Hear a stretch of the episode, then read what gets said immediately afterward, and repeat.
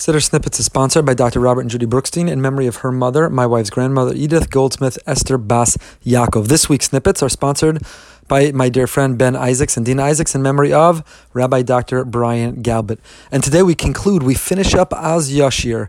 Ki Lashem HaMelucha Umoshel Bagoyim. Again, we saw that it's a question whether this is an addendum to Az Yashir, part of the Shira, it is a corollary to the Shira, but we invoke a pasuk from Tehillim, Perek Chaf Beis, chapter 22. Ki Lashem HaMelucha. Hashem is the king. Kingship belongs to him. Royalty, monarchy belongs to him.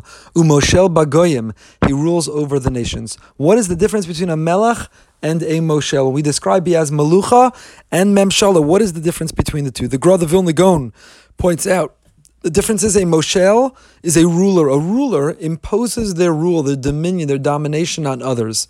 A Melech, on the other hand, is accepted, is elected. The Melech is someone that the Tzibor, that the Am, that the nation, that the people accept and appoint upon themselves. Kila Hashem HaMalucha, the truth is, Hashem is the Melech. He has dominion, he has domination over the whole world. He's in charge, he's in control, he's acutely aware of and involved in everything that happens. Kilashem Amalucha. However, right now he's Moshel Bagoyim. When it comes to certain nations and peoples of the world who are in denial of his existence, denial of his influence, denial of his omnipotence, he's a Moshel. He's a ruler. Whether they accept it, recognize it, or not, He's in charge and he's ruling over them. Kilashem Amalucha. Right now, he's a melech.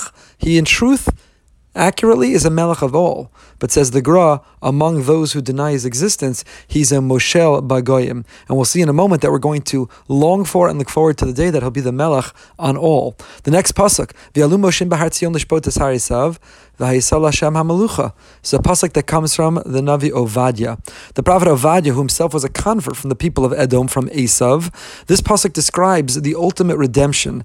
It describes when Moshiach is going to come and redeem the world, perfect the world. The world will operate in full harmony and express and reflect the will of Hashem. Who are these Moshiim Bahar Tzion? These liberators, these saviors who are going to come up on Har Tzion on Mount Zion, and they are going to wreak judgment. They are going to rule over they're going to hold accountable Har Esav, the uh, the people of Esav.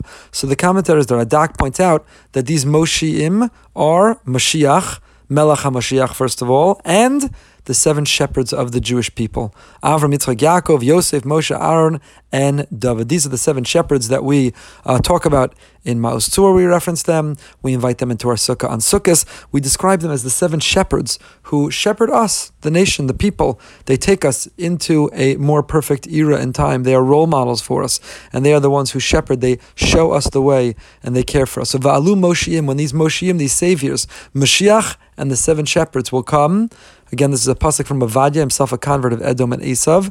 Then they will rule over Esav, and then Haisal Hashem Hamalucha. Then it won't be a Moshel when Mashiach comes and God is revealed to the whole world. Undeniably, there is no question. You see his providence. You see his dominion. You see his involvement in the whole world undeniably. He's not a Moshel, a ruler by force. He's a melech. We choose, we choose his monarchy over us. And therefore we concluded the pasuk from the Navi Zachariah. Hashem kol haaretz, Hashem echad, ushmo echad. At that time Hashem will be king over all of earth, kol haaretz.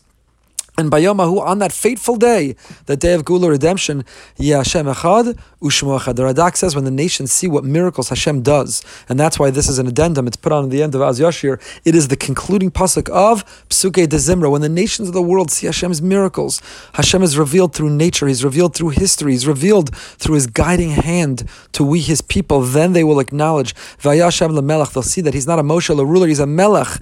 He is the loving king, not just of the Jewish people, but of the whole world. And on that day, Hashem Echad. He and his name will be one. What does it mean for Hashem and his name to both be one together?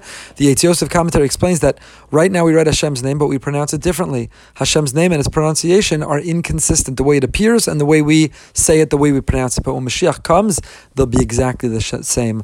Hashem Echad Ushmo Echad. He will be singular and united, and so too will his name. We will again hear clearly the name of Hashem pronounced in the Beis Hamikdash. We won't have to use some euphemism for it, but it will be explicitly articulated, when our dreams and reality will be one. The Eitz Yosef says there's an additional experience of unity, of oneness. When Mashiach comes, all the souls, all the neshamos, throughout all the time and all space will gather together as one to proclaim that oneness. Bayomahu, on that day of redemption, Yashem Echad, He will be one. Ushmo Echad, His name will be one, and we will feel like one. And as we conclude the Shira with a sense of simcha, of joy, looking at our own lives when Hashem has taken us out of that narrow place to bring us salvation, so that we can get across to the other side, we look back and having identified and seen, having felt and felt gratitude to Hashem for His escorting us and ushering us, we long for the day that that happens to all, when all see it and feel it, and when He will not just be a Moshel, a ruler, when He will be a Melech, please God, speedily in our time.